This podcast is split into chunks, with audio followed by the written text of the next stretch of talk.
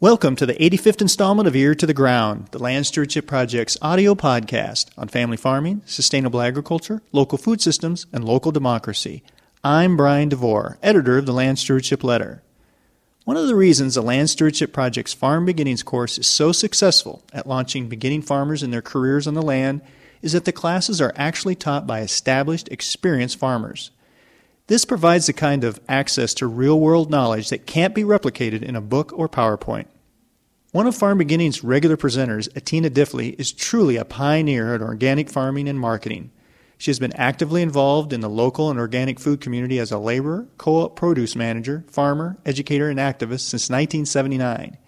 In 1985, she joined Martin Diffley at Gardens of Eagan, a certified organic Minnesota produce farm that has been in operation near the Twin Cities since 1973. Over the years, Gardens of Eagan has become a model for how to profitably raise and market wholesale produce. In 2008, the Diffleys sold the farming operation to Wedge Natural Foods Co-op and launched Gardens of Eagan's Organic Field School. Atina is now focusing on teaching the next generation of organic farmers and doing outreach to the general public about organic and local agriculture. In a special series of Ear to the Ground podcasts, we will feature a presentation that Atina gave at a recent Farm Beginnings class on the importance of a good decision making strategy when starting and operating a farm.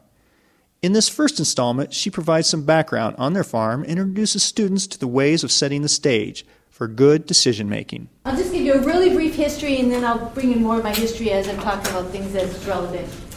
I'll just give you a little history up front to, so you know kind of can place me.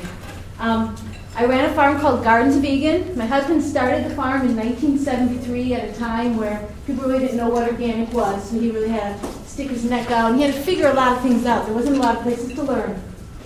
Uh, we're vegetables, organics, vegetables. We, at that point in time, we were very diverse. He used to sell at a farmer's market. In 1976, he opened a roadside stand in Eagan, Minnesota. Um, in the late 80s, I joined him in 1984 in the late 80s, we got developed out of Eagan. We were on family farm, fifth generation family farm. He didn't own it, his family owned it, so we didn't really have control. Uh, we were the people running the farm.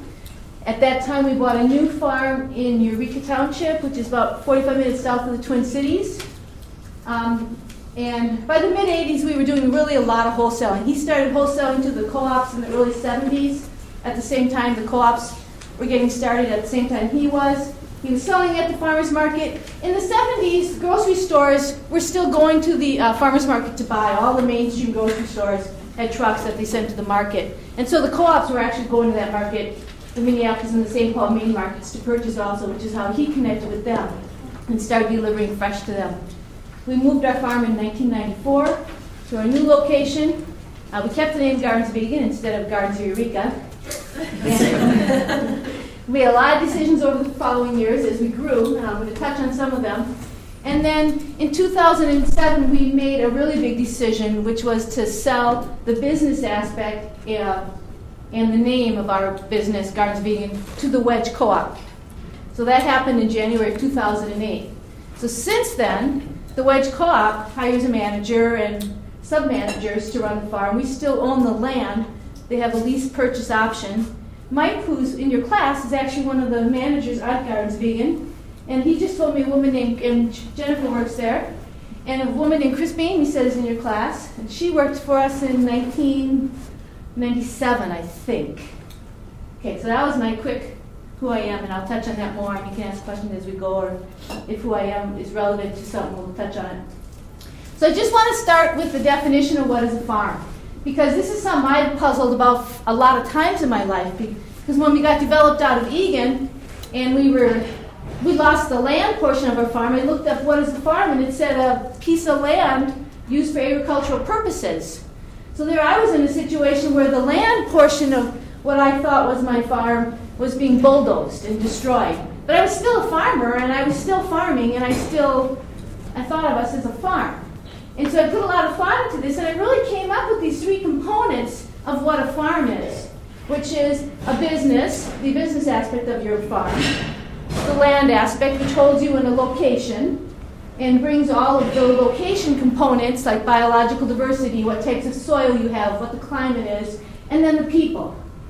And those are just three kind of basic components. And I like to bring them into this decision making concepts today because we have to consider all three of them. And they're the three main areas where um, things change. So if I look at my own farm, Gardens of Eagan, I'm going to be referring to today as Gardens of Eagan in the present tense because I think better in the present tense. I just want to reiterate I'm no longer running the farm. Mike is a more present runner and owner of Gardens of Eagan than I am. But I'm, so just so you're not confused, I will speak in the present tense. Um, so when Gardens of Eagan started, you know, it was set in Eagan. That was the land base. The people was basically my husband Martin and the people. And then the business was as he as he created it. Um, when I joined him, you can see how a big shift in people came because I brought to that table a lot of the components that he was missing. We really blended well together. How many people in this room plan to expect to farm with a partner? That's almost all of you. How many expect it will be a, a marriage or a romantic relationship partner? It's almost all of you too. It's real important, and we'll touch on that again. Um, so then when we got developed out of Eagan, the land portion of this component, what is a farm, changed. That was a really big deal because the land we were farming in Eagan was a sandy farm. And on the soil maps, it was actually listed as not suitable for agricultural purposes. It doesn't mean it wasn't suited for agricultural purposes, but it really dictated a lot of the farming decisions that we made.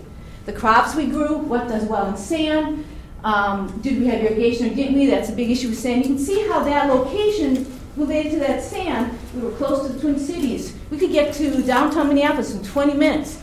So that part of that land equation dictated a lot of our decisions. So when that changed, when that component of what our farm is changed, we had to make a lot of different decisions and change a lot of the things we did.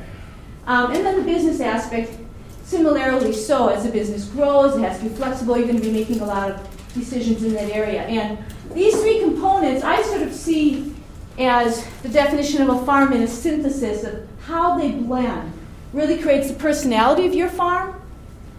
And unless you're going to be a commodity crop producer selling strictly to the commodity market, your farm's going to have a very distinct personality. And the quicker you can figure out what that personality is, it's going to help you find your niche and just get that extra value for your work and labor.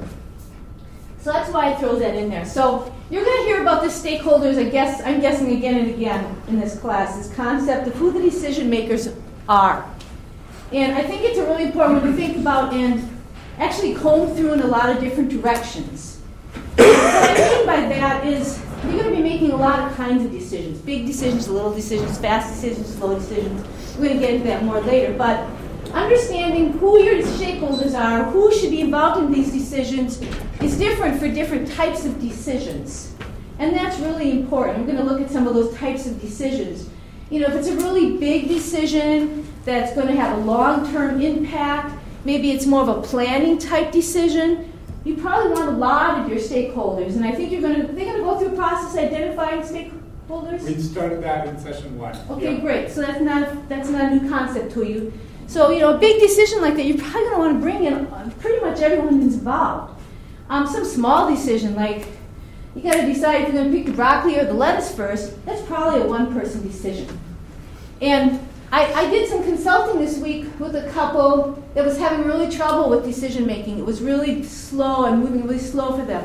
And in going through their systems, what we realized is they didn't have any identified decision makers for those simple or quick decisions. They hadn't delegated out any of the different areas of the farm. And so one of the first things we did in that consulting session was really make a list of all the different main areas of the farm, such as greenhouse. This was a vegetable operation. So greenhouse, managing crew, harvest, delivery, marketing.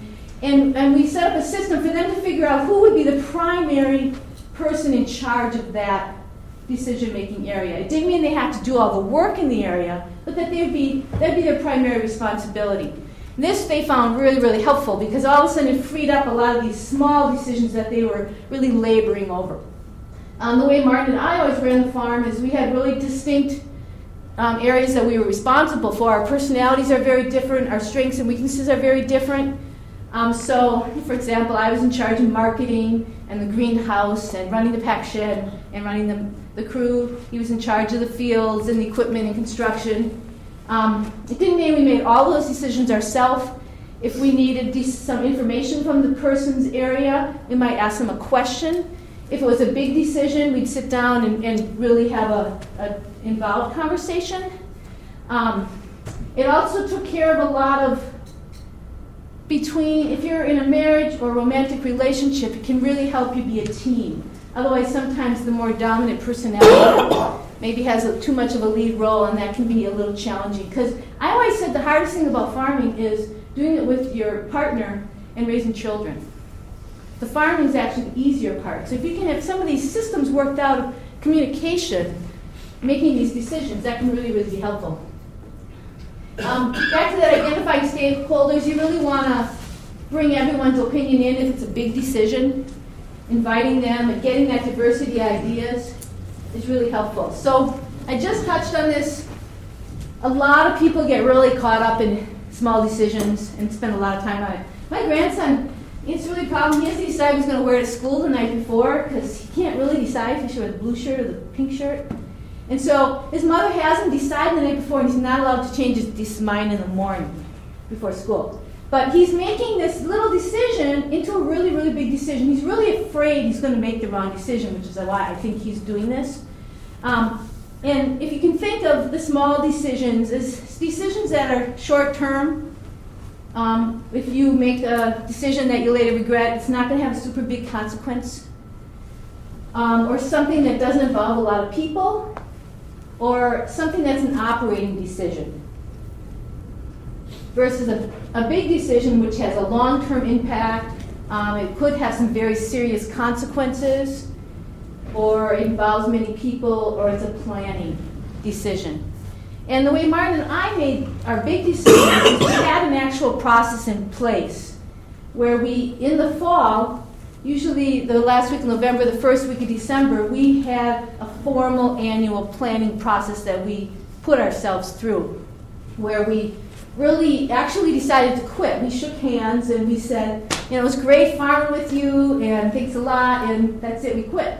And we formally quit. And then we really analyzed everything about our operation, what equipment we had, what markets we had, what we had going for us, what our weaknesses had we were, we wrote quality of life statements. We asked ourselves questions like, um, what do we have to change about our operation to get to this goals that we're setting? And at the end of the week, we had identified really what was our weakest link and what we most wanted to work on and focus on for the next year. And we could have decided we didn't want to farm. I mean, we really looked at all of our, everything we had going in our lives and made this decision. And every year we decided to farm again until the year we decided not that we did want to move away from farming. So we had this major planning period where all this kind of work got done. And that was a once a year process. And in the years we decided to farm again, we then made a 51 week commitment to farm with each other for the next 51 weeks. Um, and so that worked really well for us because then we knew, well, we got this 51 week commitment in August when it's 99% humidity and 100 degrees you know, we really just had to get through another eight weeks or so, and then we got to quit again. but it helped us take all those conflicts that happened in the heat and in the stress and put them down on a piece of paper, and we knew we were going to talk about them in December. And I think one mistake a lot of people make is they they do know they can't talk about them in August during the heat of the year, but they never come back and talk about them. So they kind of build and they kind of build and they kind of build. And you can do that for like five to seven years maybe, and then it blows up and you get divorced. Uh, farmers have a really high rate of divorce. It's a stressful thing to do with your partner. So having some kind of communication systems in place like that will really help. And finally, when I work with beginning farmers, I spend a lot of time on communication skills for them rather than farming and helping them realize that they have to set up some of these communication practices. So I put this out here just to kind of illustrate that, you know, once, once you've decided it's a small decision, maybe it's um, 7 in the morning and you're a vegetable farm, and you know you have to pick five crops today and you have to decide the order you're going to pick them. That's a pretty small, that's an operating decision. There's probably going to be one person in charge of making that decision. They might need some information from some other person. Then gather that information um, and look at their options, collect information, and then they can make a decision. If they make a decision they later regret, it, it's not going to be that big of a deal. They can go, ah, I learned. Next time I'm going to try to remember whatever it is that I regret it here. Um, and they're going to move on.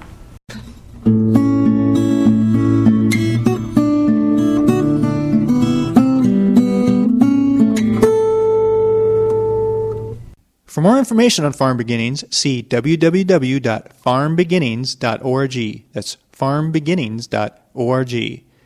If you have comments or suggestions about this podcast, contact Brian DeVore at bdevore at landstewardshipproject.org or you can call 612-722-6377. Thanks to Laura Borgendale, a Western Minnesota musician, for Ear to the Ground's theme music. And a special thank you to all of Land Stewardship Project's members who make initiatives such as this podcast possible. If you're not a member, visit landstewardshipproject.org to learn how you can support LSP. Thanks for listening.